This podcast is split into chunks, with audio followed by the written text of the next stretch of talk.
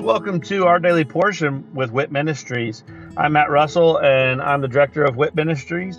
And at Walking in Truth Ministries, we want to help people to be able to live a more God-centered, God-focused life, and uh, in every aspect of their life. So the purpose for this podcast is for us to really strengthen our biblical discipline of reading the Bible. So I'm going to read a scripture every day where I'm going to share a nugget about that scripture, and then I'm going to say a little prayer at the end, and that will be the entirety of our episodes for this podcast. Uh, please feel free to check us out at walking in truth ministries dot org, or you can also check out our other podcast, which is Living the Wit Life with Walking in Truth Ministries.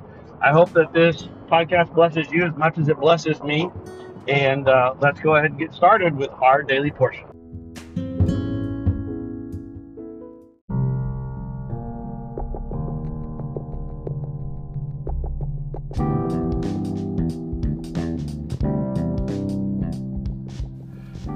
Are you concerned about what the future holds? Are you confident that the retirement plans that you have today will still be secure tomorrow? Let us help you by clearing up the uncertainty. This is Matt Russell, the director of W I T Ministries.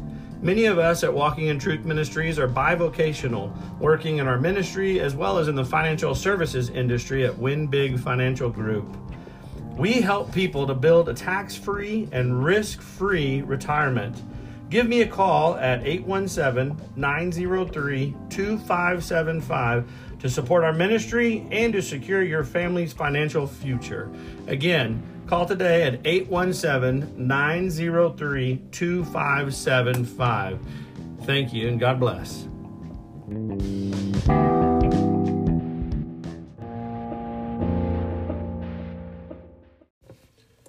Genesis two, the creation of man and woman.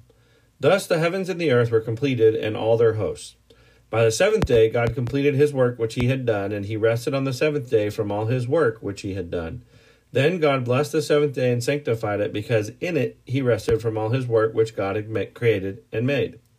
This is the account of the heavens and the earth when they were created, in the day that the Lord God made earth and heaven. Now no shrub of the field was yet in the earth, and no plant of the field had yet sprouted, for the Lord God had not sent rain down upon the earth, and there was no man to cultivate the ground. But a mist used to rise from the earth and water the whole surface of the ground. Then the Lord God formed man of dust from the ground, and breathed into his nostrils the breath of life, and man became a living being.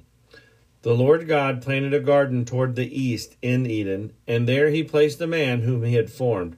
Out of the ground the Lord God caused to grow every tree that is pleasing to the sight and good for food, the tree of life also in the midst of the garden, and the tree of the knowledge of good and evil. Now a river flowed out of Eden to water the garden, and from there it divided and became four rivers. The name of the first is Pishon. It flows around the whole land of Havilah, where there is gold.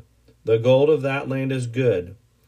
The Delium and the onyx stone are there. The name of the second river is Gihon. It flows around the whole land of Cush. The name of the third river is Tigris. It flows east of Assyria. And the fourth river is the Euphrates. Then the Lord God took the man and put him into the garden of Eden to cultivate it and keep it. The Lord God commanded the man, saying, "From any tree of the garden you may eat freely, but from the tree of the knowledge of good and evil you shall not eat. For in the day that you eat from it, you will surely die." Then the Lord God said, "It is not good for the man to be alone. I will make him a helper suitable for him." Out of the ground the Lord God formed every beast of the field and every bird of the sky, and brought them to the man to see what he would call them. And whatever the man called the living creature, that was its name. The man gave names to all the cattle, and to the birds of the sky, and to every beast of the field. But for Adam there was not found a helper suitable for him. So the Lord God caused a deep sleep to fall upon the man, and he slept. Then he took one of his ribs and closed up the flesh at that place. The Lord God fashioned into a woman the rib which he had taken from the man, and brought her to the man. The man said, "This is now bone of my bones and flesh of my flesh. She shall be called woman, because she was taken out of man. For this reason a man shall leave his father and his mother, and be joined to his wife, Then they shall become one flesh. And the man and his wife were both naked and were not ashamed.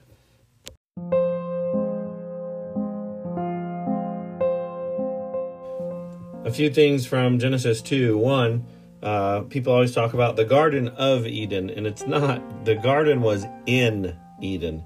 Eden was the land, and the garden was in the east of Eden. Um, just a little logistical thing just to kind of take note of. Uh, another thing that's I think missed here a lot is the fact that in the garden, God said, all of this is for you. All of it is good, including the gold. And lots of people talk about how, yes, I do agree, the prosperity gospel is preached and taught extremely selfishly and poorly, uh, but God doesn't does not call for us to be impoverished. He gave us gold and said it was good, and it's good for us to have it. We're just not supposed to love gold. The love of money is the root of all evil. Money is not the root of all evil. So you uh, can have it. You're just not supposed to love it. God is number one, period. And then also, uh, big key here, just to remember, I mean, most most weddings, not all, but most traditional weddings, they quote straight from Genesis two and how Adam said, this is now bone of my bones and flesh of my my flesh. God, we were created in God's image, and God created us because he wanted companionship. And so Adam was created with this desire for companionship. And when you realize there wasn't anything there that was like him, a suitable helper for him, he was asking God for a companion that's like him. And so that's why God made um, woman. It's because, one, we wanted companionship. But two, he also said, it is not good for man to be alone. Now, there are people who live their entire life and never get married, and um, and that's okay. But God created us for relationship, and he created us to where two could become one. So it's uh, where we fail there is not in the fact that we're pursuing a relationship. Where we fail there is that we're pursuing a relationship on our own standards and forgetting that it's a covenant with God. A marriage is a covenant with three people, and it is a life contract.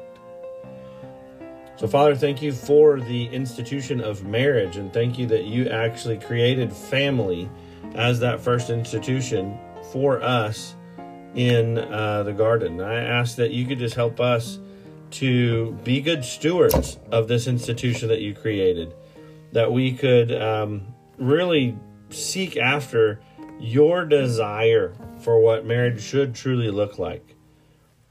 And I pray for uh, all those people out there who are having struggles right now in their marriage, that they would be able to find the help so that they could uh, really focus in on what's important. God is first, and your spouse is second.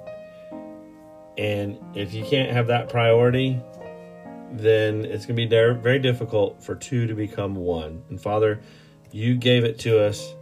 Um, you made it for us so that we can actually live in that truth.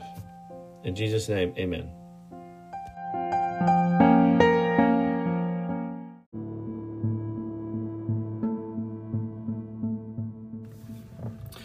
Thank you for joining us today, and I hope that uh, that blesses you, either as an individual or uh, with you and your other loved ones. Uh, maybe this is uh, something that you're utilizing to to spend with your family, uh, some time around God's Word, and uh, of course, that is great. I love that, and I'd love to hear how uh, the Daily Portion podcast is blessing you. If you would, just go to our website at walking in truth ministries dot org.